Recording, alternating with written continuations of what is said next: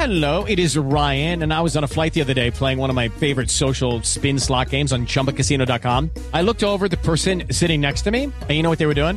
They were also playing Chumba Casino. Coincidence? I think not. Everybody's loving having fun with it. Chumba Casino is home to hundreds of casino style games that you can play for free anytime, anywhere, even at 30,000 feet. So sign up now at chumbacasino.com to claim your free welcome bonus. That's chumbacasino.com and live the Chumba life. No purchase necessary. Group. Void prohibited by law. See terms and conditions. 18 plus.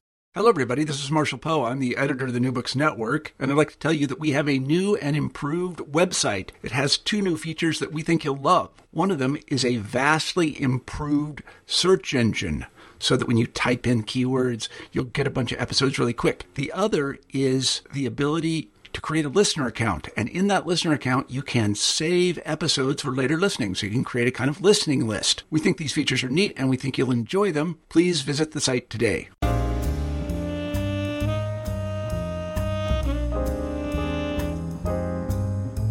Hello, everybody, and welcome back to New Books in African American Studies, a podcast channel on the New Books Network. I'm Adrienne King, co host of the channel. Today, we'll be talking to Aisha Shillingford and Terry Marshall about Wakanda Dream Lab's new anthology, Black Freedom Beyond Borders Reimagining Gender in Wakanda. Um, welcome to the show, you two. Thank you. Thanks for having us. Thank you. It's so great to have y'all on. Um, I was first wondering if you could start by telling us a little bit about um, each of you and kind of um, where you've been, what projects you've been a part of, um, and the work that you do currently. Okay, I'll, I'll start. Um, this is Aisha. Yeah, I well, I'm I live in Brooklyn, New York, and have been uh, living here for about two years. Um, before that, was living in Boston, Massachusetts, um, for a long time. Um, went there for college after growing up in Trinidad and Tobago in the Caribbean. Um, went to Boston for college um, and spent most of my life, uh, my adult working life as a community organizer um, and movement builder, um, involved in um, community organizing both locally in Boston, nationally with Muslim community, um, and became really interested in movement building and shifting from campaigns and winning on issues to shifting structure, shifting culture, um, large scale transformation. Um, and you know sort of was involved in a lot of different spaces within within movements and then started really missing the part of me that was like the artist the creative um, got more really interested in using arts and culture as a way to uh, shift uh, shift our systems and um, found my way to uh, a group called intelligent mischief that we're both part of um, and have been doing um, arts and culture based organizing and movement building and culture shifting uh, since then, um, while working a day job as a, a, director of strategy and innovation at Movement Strategy Center. As I'll jump right in, uh, this is Terry. Um, so I'm uh, currently also live in Brooklyn. Uh, I my family's from Barbados. Uh, they immigrated to the U.S. Uh, to New York City, then to Boston, and I was raised, born and raised in Boston, Massachusetts. Um, and I got involved. I went to a Muslim school for first eighth grade that instilled a lot of um, uh, Black pride and um, also like some actually the concept of organizing in my young mind. and uh, and I ended up going to a high school, which uh, alternative high school, which um also the principal, the teachers also were kind of radical, and so like this just put me on a path. Where I got involved with youth youth organizing at like seventeen to eighteen uh, got then I got involved with like community organizing, labor organizing, political prison organizing. I've been doing stuff for like 20 years or so because um, I started young, and uh, I eventually uh, created a lot of my experiences with different types of organizing. I um, created Intelligent Mischief in 2014, 20, 2013, 2014.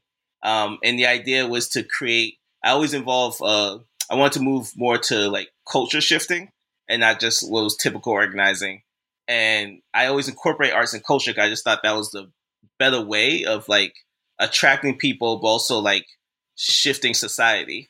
And but what I saw in typical organizing was um what uh, I saw some of these aspects being ignored. Not just ignored, but I saw a lot of people who had creative ideas sometimes get shut down.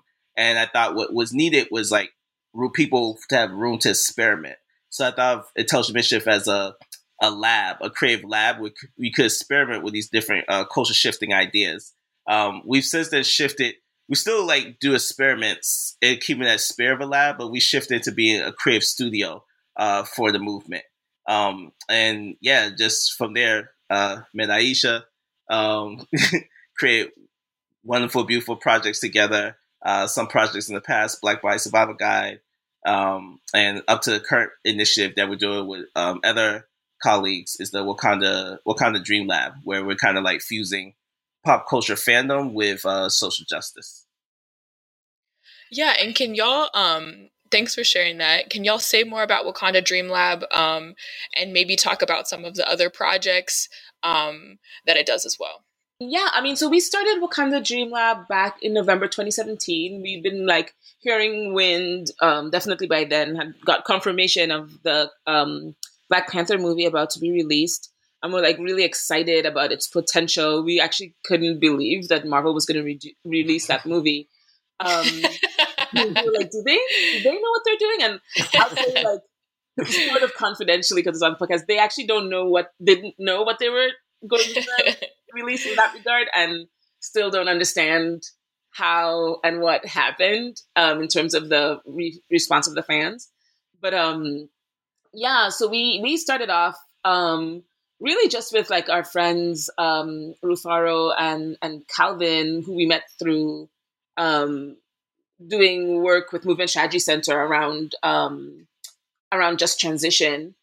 Um, we we were like, what can we do with this movie? What can we do? And we started talking about, um, you know, maybe we can help people find each other because we know a lot of folks want to do all black viewings. And so we mm. created like a Facebook page where people could just post like where they were organizing all black viewing um, in the opening week of the movie. Um, and just supported people to like find all black viewings like in their town or in nearby towns around the country. Um, and then we had the idea of doing a, a con. We wanted to do a gathering where people, after seeing the movie, could come together and just kind of like mainly like bask in in the experience of the movie and maybe talk about its potential um you know for shifting um shifting narratives and developing innovative ideas. Um so we formed wakanda dream lab to do those things. And the day before the movie was was going to come out we were like you know maybe we can provide a reading guide um that mm. because we thought you know some people are old school fans of black panther like through reading the comic books but some people are really new. Like they just know there's going to be a movie that has like a 99% black cast that's about this black country that's never been colonized, where people have never been enslaved. And so a lot of new fans to the movie. Um, so we wanted to provide a reading guide that both introduced the Black Panther canon um, and the world of Wakanda to new fans and also help people um, bridge to um, social justice issues, issues of activism, because we thought, okay, everyone's going to be talking about this movie afterwards, and why not mm. support some of our colleagues in being able to bridge um, conversations related to blackness in this society and around the globe through the through the lens of this movie. So we issued a, re, a viewer's guide on uh, Medium like the day before the movie and then I think Rufaro had the idea um, to do an anthology subsequently. So we did an initial anthology, which was called Black Freedom Beyond Borders, um, a Wakanda immigration anthology. And in that, we were asking the question what if Wakanda opened its borders to everyone in the African and Afro descendant diaspora? Like, how would Wakanda deal with that issue? And, you know, kind of tapping on some of the themes of the movie, but also connecting it to the issue surrounding migration, immigration, and the border um, in the U.S. and you know just trying to raise the visibility of migration as a Black issue, um, and not just a Central American issue. Um, yeah, so that was a that, that was our uh, first anthology. We've done a couple of other projects within what country? Yeah. So the um oh, we trying to remember. I was like, yeah, what um, well, we've developed uh, one project I think has been really fruitful out of the initiative has been uh, we we designed a workshop, um, which we've done at different conferences and for different organizations and groups, where we kind of take design thinking and world building and use as a use world building as a design methodology and use the world set by Black Panther. Um, and we ask people like, okay, like we we do all these methods to place people in the world of Black Panther, and then we say, okay, you are who you are. Like you're working on um, poverty, you're working on school education or some other social issue. Imagine that in Wakanda, you know. Um, and we had people like go through this whole process where they actually prototype the thing they would build. Like if they was doing this issue of Wakanda, what it would be like, and not just work on the issue, but like how it would be achieved, right? Say that like Wakanda, Wakanda is somewhat of this utopia, you know, for a lot of folks. So it's like an easy way to be like, what if you, you know, what's the highest level of the thing you want to do? And um, and people come out with like prototypes, and then we say like, okay, so now how would you do that in the real world? And a lot of people like love that workshop, or they they're like, yeah, they it helps them un, un, unlock their imagination and look at their issue in a different way or their social project in a different way. So we we've done that workshop cross country and and also in um in in uh, London. Um, and so we've done the anthology. We've done that. Uh, what else we done? There's the exhibit in Oakland. oh, the exhibit. Sorry, we have a um our, our colleague Calvin Williams. Um, he's holding down right now. Um, we have an artist residency in Betti Ono Art Gallery in downtown Oakland uh, from August of this year till December end of this year. Uh, where we're we're creating a physical Wakanda Dream Lab there uh, for this entire time. So it's an exhibit. It has artwork that's from done by Aisha. That's in their uh, first anthology about immigration, and um, it also has a, a theme about um, re- uh, surrounding um, James Baldwin, uh, the fire, the fire next time, uh, where we do a recreation of James Baldwin's office, but also the themes like from the Afrofuturism of uh, Wakanda and some the words and messages from um, James Baldwin. Um, so that's that's currently right now. If people are in Oakland, you can go downtown Oakland, Betti Ono Gallery, the Black women owned gallery um, and we're artist residents right there. So it's the physical lab, there's the anthology, there's the workshops, um, and other things we're working on too. Yeah, that's awesome. Um, y'all are amazing. Those projects sound amazing. Um, that's great.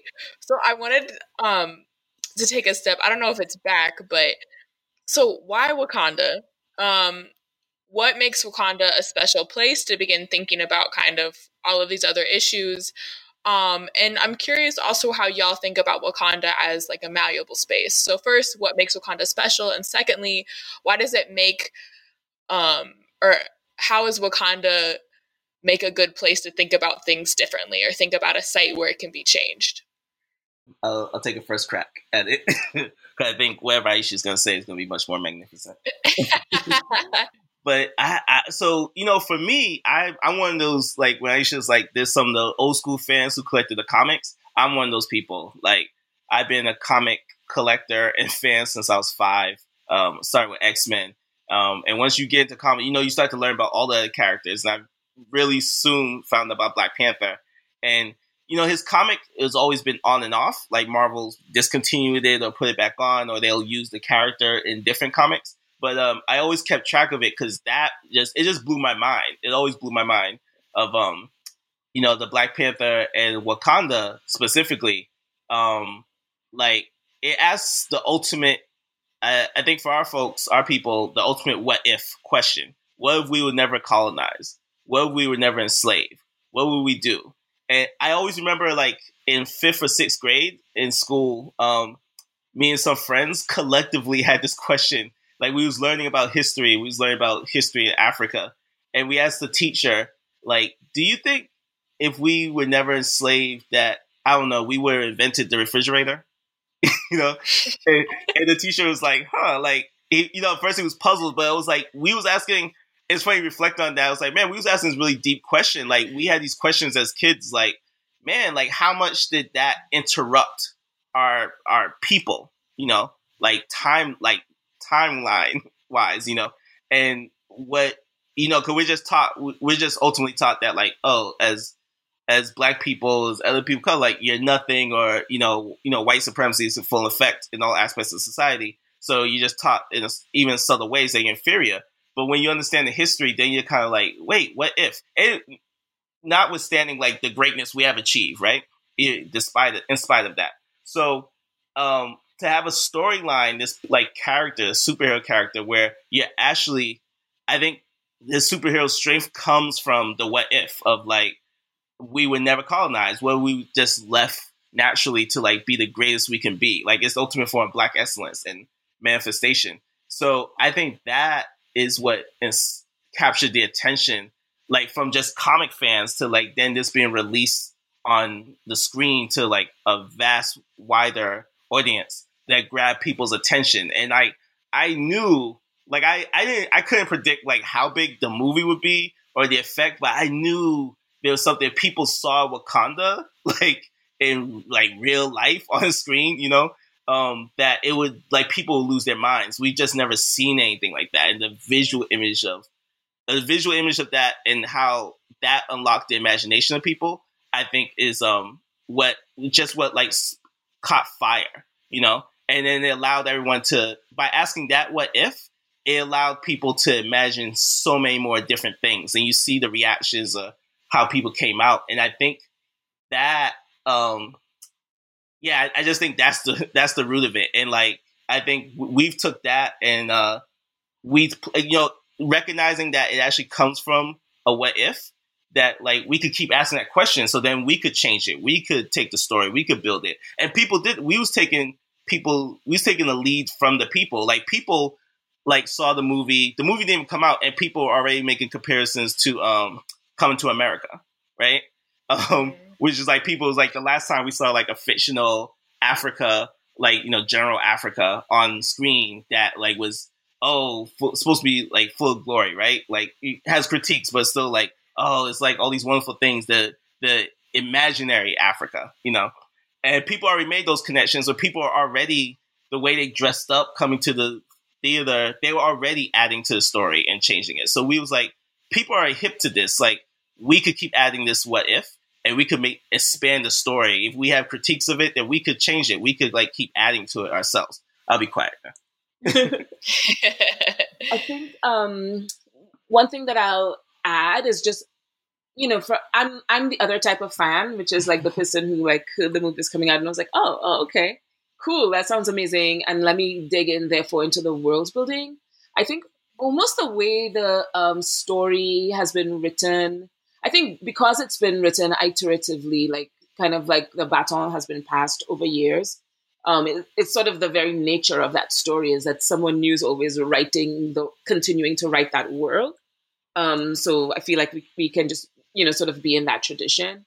Um, and then I think there's something about um, you know how you see the world both in the comics and in the movie you're really seeing a very small subset of the world, but the world that they've built when they describe it, you know, there's this like wider expanse. You know, there's the border tribe, and there, there must be more to that society, and there must be more to the Jabari tribe, and there must be more to you know each tribe and what exists outside of the city, because the the movie and the and the comics do tend to zone in on the city, or the um, story tends to zone in on the central characters of T'Challa and the Dora Milaje and, and sort of his, you know, T'Challa's family. And so you you know that the society is bigger than that. So it actually gives you a lot of freedom to imagine what's going on with everyone else besides them, which is a lot of what all the stories in both anthologies are about, are like other people other than the central characters. So I think it offers that opportunity for you to like fill out the rest of the world. And then I think what it does, which is really great, is that even though it's something of a utopia, it's a very realistic utopia. Like there's not perfection. The central characters are flawed.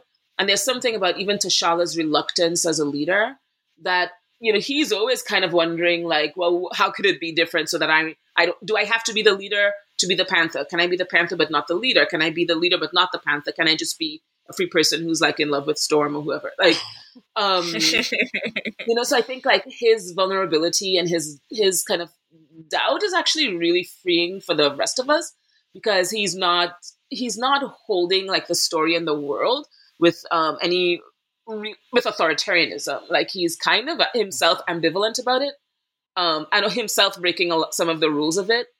Um, so I think like you know it it allows. I think that's what allows for, for me for that malleability. Like in the story, there's so much of the world that's unseen that you can say like you know this is one of the ways we describe the book or when we t- were talking to some of the editors and, and and authors, it's like, well, we didn't see this thing in the movie. You know, a lot of folks were like, we heard there was going to be a queer story in the movie because it was in the comics. It was in particularly in Roxane Gay's uh, World of Wakanda series. Um, and people were like, well, we didn't see the story, but we still believe that Wakanda is affirming of queer identity um, and, you know, loves this this relationship if they weren't Dora Milaje. um, you know? So people still believed in the capacity of the place to actually hold their version of utopia, even if it wasn't represented in the uh, central story. I don't know about you, but I'm very busy and I don't have a lot of time to cook. That's why I subscribe to Factor. Eating better is easy with Factor's delicious, ready to eat meals. Every fresh, never frozen meal is chef crafted, dietitian approved, and ready to go in just two minutes. You'll have over 35 different options to choose from every week, including Calorie Smart, Protein Plus, and Keto. These are two minute meals. Factor meals are ready to eat and heat, so there's no prepping, cooking, or cleanup needed. They're flexible for your schedule. Get as much or as little as you need by choosing your meals every week. Factor is the perfect solution if you're looking for fast, premium options with no cooking required. Sign up and save. We've done the math, and this is important. Factor is less expensive than takeout, and every meal is dietitian approved to be nutritious and delicious. Head to factormeals.com slash NBN50 and use code NBN50 to get 50% off. That's code NBN50 at factormeals.com slash NBN50 to get 50% off. That's great. And so y'all's first anthology focused on immigration.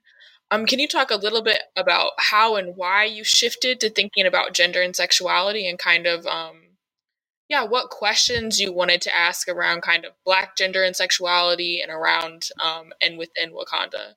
Yeah.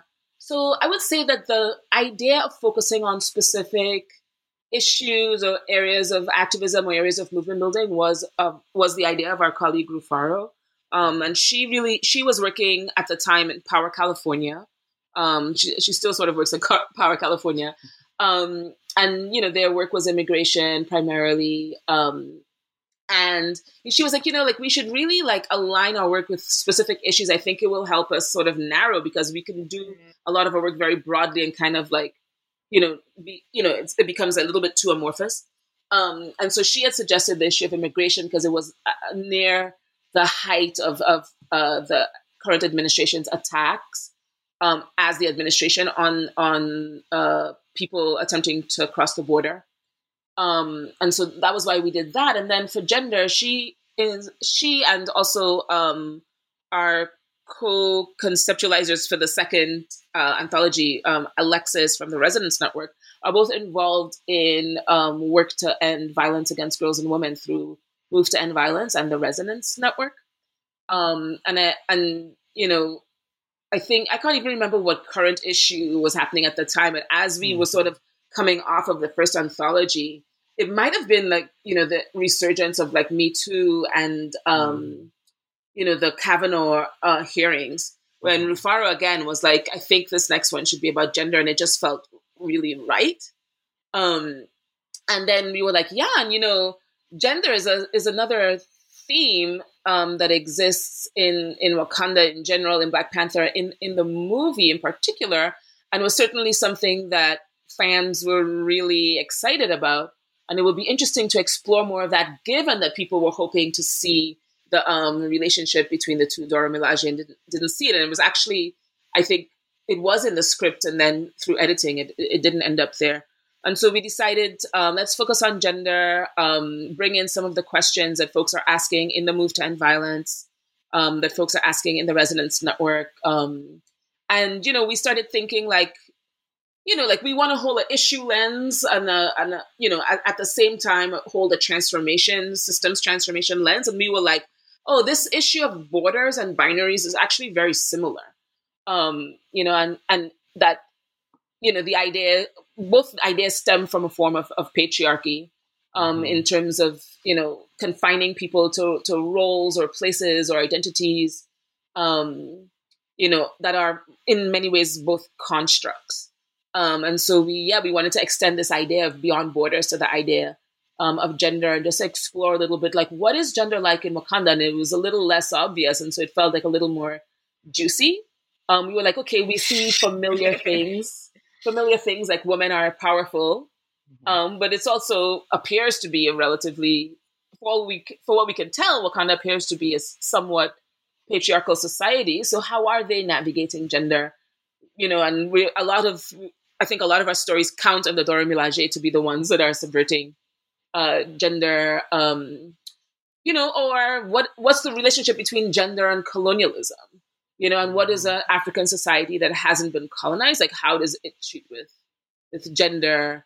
If we think that gen- that gender or some of the constructs of gender are inherently colonial, um, yeah. So we just thought it was really juicy to like dig into that and and to like push ourselves to to address the breadth of that, to not really treat, treat with gender just as an issue of uh, women's empowerment, but to think about gender identity, to think about how to invite trans and gender nonconforming people into into the storytelling and into the um, co-creation of of the expanding the utopia of Wakanda, so to speak. Mm-hmm. Yeah, um, that's really great, and I have to say, I really love I love this project, um, and I really enjoy um, reading it. Um, I was wondering if if y'all could tell us um, maybe about the step by step of the process of putting this anthology together, um, from how you selected the pieces, kind of put out a, a prompt for it, um, to ultimately publishing it online and the kind of significance of um, the accessibility um, of this book. Yeah, I mean, so one of our one of our particular caveats is that we, for this particular book, convened such a, a large, robust team that I really wish like more of them were here to speak to their part of the process. Yeah. Mm-hmm. Um, but it started off with um, uh, us and Calvin and Rufaro and Alexis from Resonance Network sort of saying together, like, what if we collaborated um, to create this second anthology um, about gender? And, you know, it took a couple of months of just like trying to get into the same room at the same time to figure out how do we have a conversation of, about collaboration that feels collaborative, you know, like and doesn't feel transactional? Um, and then we, Rufaro and I, sort of wrote up a concept for it. Um, and so the concept, you know, how we were extending this idea of borders to the idea of binaries and what it is we were trying to explore in terms of gender. And, you know, she definitely brought in this idea that Wakanda as a Black society is also an indigenous society. It's an African indigenous society, which is really compelling um, given the re- um, heightened return to indigenous practices across the globe right now. So, how do we treat with the idea of indigeneity as well um, and connected to um, indigenous people's movements here? Um, so we wrote up a concept, and then we like got really like wonky, like budgets and like what would it take?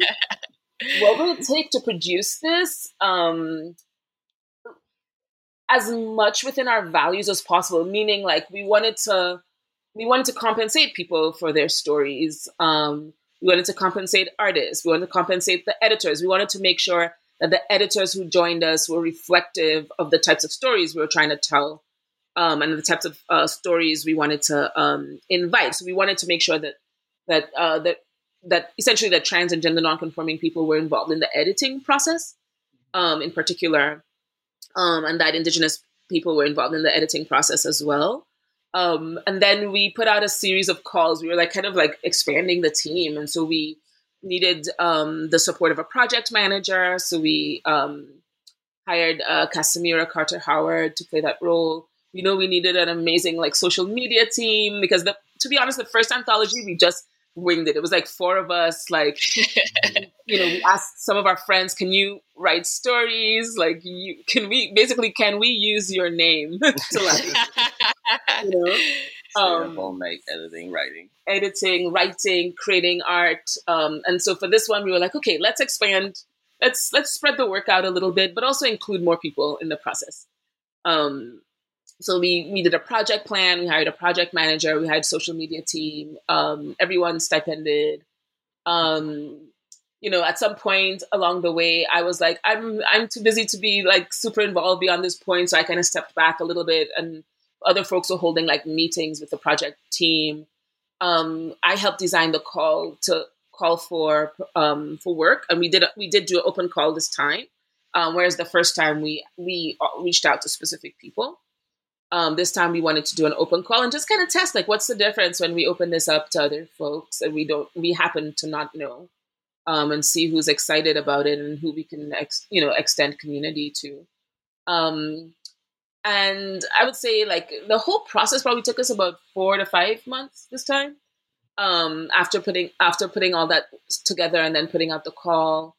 Um, and then in the meantime, we had the social media team helping to um, just expand our reach a little bit, particularly on Instagram, so that when we put it out, like we would have, um, you know, good traction. Um, and then the editors reviewed the call. We, we we brought in editors. They reviewed the call to make sure that you know it would make sense for communities that they would send it to. Um, then we sent it out and like crossed our fingers, hoping that people would respond. yeah, not really sure. Um, and folks responded. Um, and then Rufaro and the editors and, and Alexis and, and Casimiro like went to town, like just editing. And I would say like my experience from first anthology, this one is like Rufaro as a lead editor is extremely attentive editor. So she really like works to support writers to like for their writing to really say what they're trying to say in their story. And so she's very uh, hands-on and very supportive and gives really great feedback. So I hope that you know for those who receive feedback through the editing process that they feel like you know that they got something out of it in terms of their writing um, in addition to the stipend. And um, and then the editors um, sort of started like, you know, choosing and like that was a really involved and like emotional process for them, like to figure out, you know, are there stories that just we just feel like aren't ready for this particular printing and would need more work beyond their timeline and you know try to get as many stories as possible into the printed version.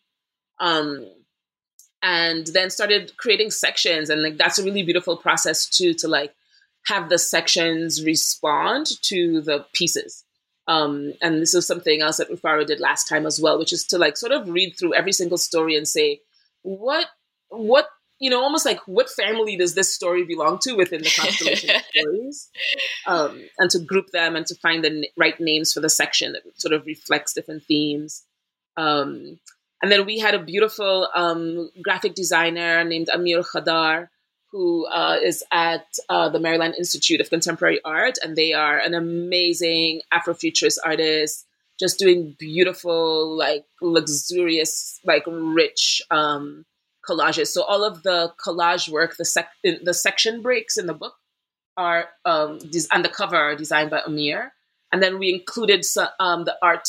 Um, we had some visual artists respond as well. So Camila, Khadija Jamila, and Maps Glover responded with artworks um, to the call. And so their work is in the book as well. And Amir put everything together.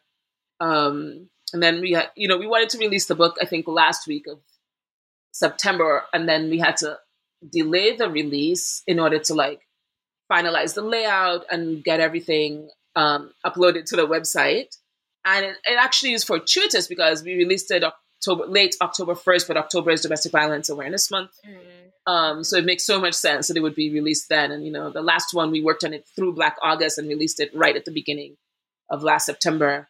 And so this one being released during Domestic Violence Awareness Month, I think is is fortuitous. Um, yeah, so that's what the process has been like so far. And then just sharing it like as far and as wide as possible and just like watching like the downloads like kind of roll in and like about who's reading this like who's resonating with this and um you know, I think now we're like, you know, um, speaking about it, trying to connect it to other people. I think um, some of our colleagues, like Calvin, is trying to think about how to like incorporate the visuals from it into the current exhibit in Oakland, and then eventually we're gonna do um, like a debrief process to kind of like um, you know, con- you know, like affirm and congratulate each other to like learn what we would do differently uh, next time. Um, you know, to understand how this informs the rest of our work um, and kind of reintegrate any lessons into our overall overall process. That's great. Um, I wanted to jump back to talk about the sections and the themes um, that are in the book. Um, and I was hoping we could just go kind of section by section and talk a little bit about, um, yeah, what what themes are in there, or how those themes and that section fit into kind of the larger project. Um, the first section is righting wrongs. Um, tell us a little bit about um, the themes in that section. Yeah, it seems like righting wrongs is is is dealing with what Wakanda's. It feels like Wakanda's attempts to eradicate the last vestiges of, of patriarchy and misogyny and, and gender based violence. So the stories in that section are like sort of saying, you know, some violence does exist in in or around Wakanda, and these stories are about attempts by some of the most powerful people in Wakanda to eradicate um, some of that violence and sort of make it no longer a part of of the society. Um, mm. so yeah, all of those stories uh, deal with that, deal with Wakanda sort of taking responsibility for existing uh, violence, either against uh, women or against gender trans and gender nonconforming people. Mm-hmm. Um, section two is descendants of the Dora Milaje. Um, what is that section about? So that section is sort of like given a society where the Dora Milaje are, are are powerful and are governing. Like what are what are you know what are the types of young people and and and what's the culture that's being created in Wakanda as a result? Um, so, what kind of society do you have where there are powerful women who are, you know, co-leading um, the society and creating a culture that, um, you know, that sees women's leadership as a as a given and as a norm. Um, the third section is loving self and others in Wakanda. Um, what is this section about? So that's definitely about like relationships. Um, I think all kinds of relationships, people sort of relating to themselves as a queer person in Wakanda relating to ancestors, accepting the love of their ancestors. Um, it's about um, love and sexuality and sexual attraction and feeling the freedom of that in in Wakanda. Um, it's about uh, family and community and and connection, essentially. Um, and the fourth section is new leaders in Wakanda. Yeah, so that section is really about change. I kind of see it as similar to the descendants of the Dora Milaje section, but maybe further into the future um, of Wakanda, um, and sort of uh, sort of describing like more of a transformational shift um, in society um, that really upholds the, the the leadership of of transgender, nonconforming people, queer folks, etc. Mm-hmm. Um, and the last section is beautifully whole in Wakanda. I think that one is is definitely about um, sort of self self identity and self and, and sort of feeling like you know Wakanda as a as a optimally safe space for people of all genders do y'all have favorite pieces? Not that I want y'all to pick favorites, but I'm curious um, if there are pieces in particular that stand out to you, or if you just want to say maybe just one or two pieces that um, felt really memorable and important to in this anthology. I'd say for me, like I really loved um, "You Embody Me." I mean, I loved all of them, of course, but "You Embody Me" by Lawrence Mariner was um, early, early on when we were like reading for editing. I just really loved the voice because for me it sounds just like Lawrence, like we know him, he's a close friend. But the kind of like reflection and the ritual and the affirmation of ancestors is just something that I needed in the time. I think just you know his affirmation that like oh your ancestors love you, your ancestors are here. Like this tarot reading is for the ancestors. It's not upside down. Like um I loved that. And then I was really appreciative of Butch by Isa uh, like I just felt like that was an incredibly like brave and direct and like sensual story. And I was like, yeah, like this is like their um utopia. And I'm you know, it was like one of the stories that we said, oh, you know, make be careful of like young kids reading it. Um, because it was just dealing with like the raw, sort of honest, tender, like sexuality and sensuality of a queer person um, enjoying their partner's body and like what they're thinking about. And I just appreciated like the honesty and openness of that story. Mm-hmm. Um, and I love all of them.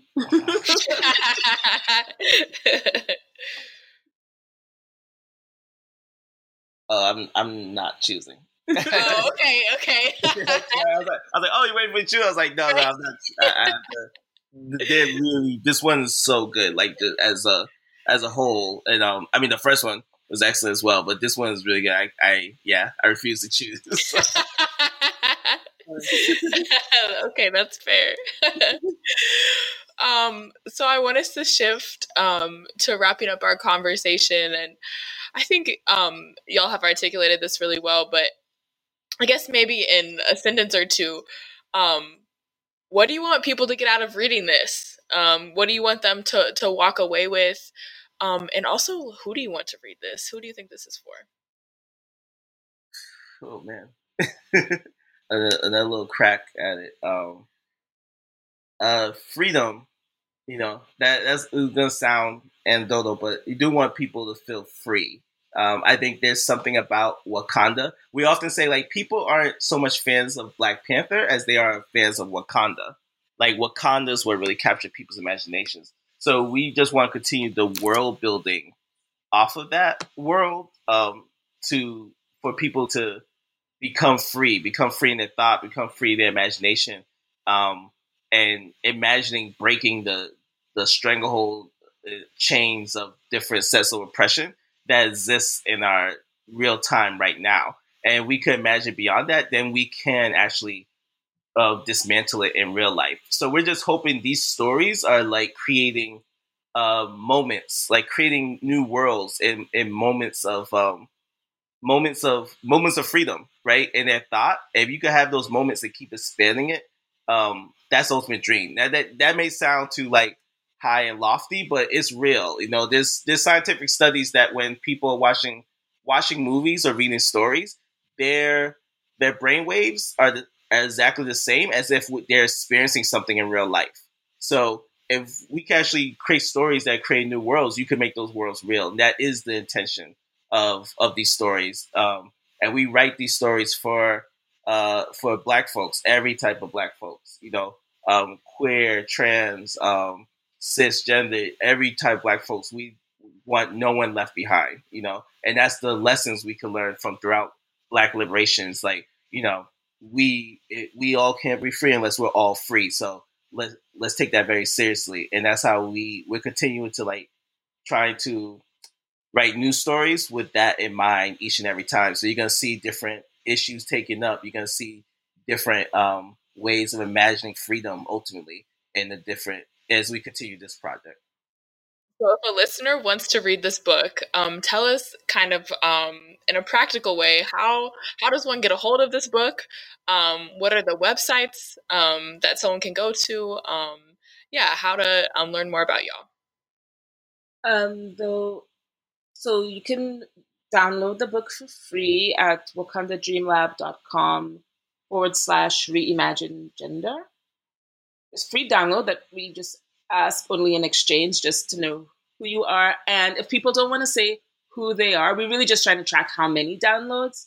So mm-hmm. we have had a couple creative people just put something other than their name and email address. You will still get to the download. Um, just saying. I know I get it. Like surveillance culture is real. So if folks don't want to put their own names, that's totally fine. But um, that's how you get to download it.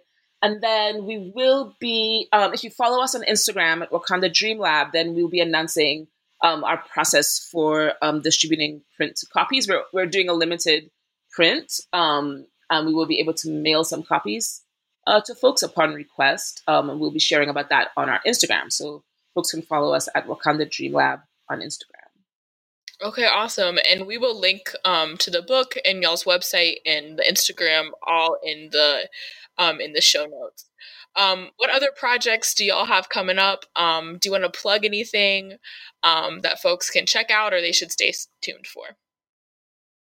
Um, definitely, if they're in Oakland, just um, pop into Betti Ono Gallery, as Terry said earlier and we'll probably be appearing at different um, black and, and or afrofuturist like cons and conferences and events um, in the near future. There's a I, I think like this fall is like black con season uh, comic con.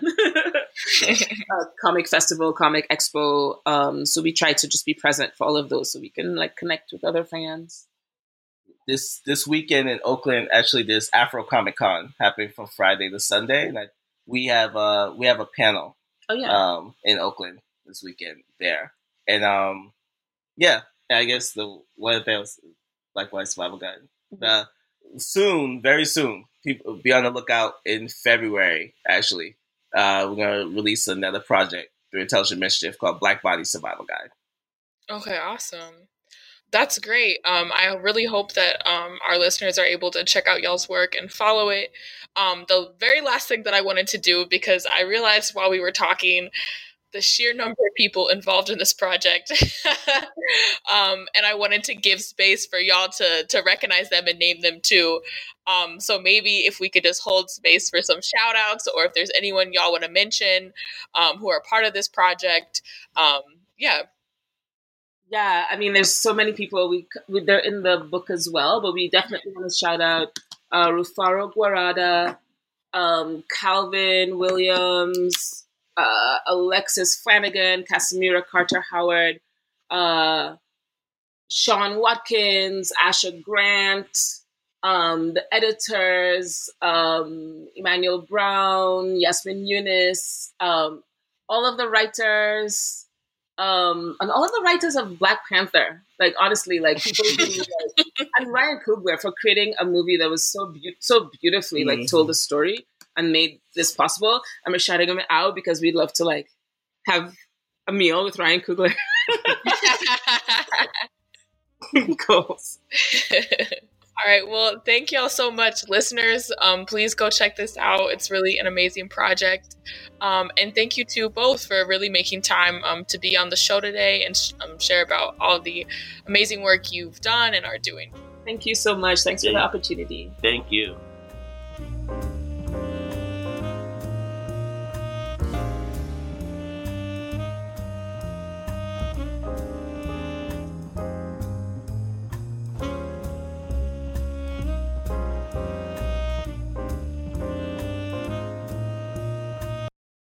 Lucky Land Casino asking people what's the weirdest place you've gotten lucky? Lucky? In line at the deli, I guess? Aha, in my dentist's office.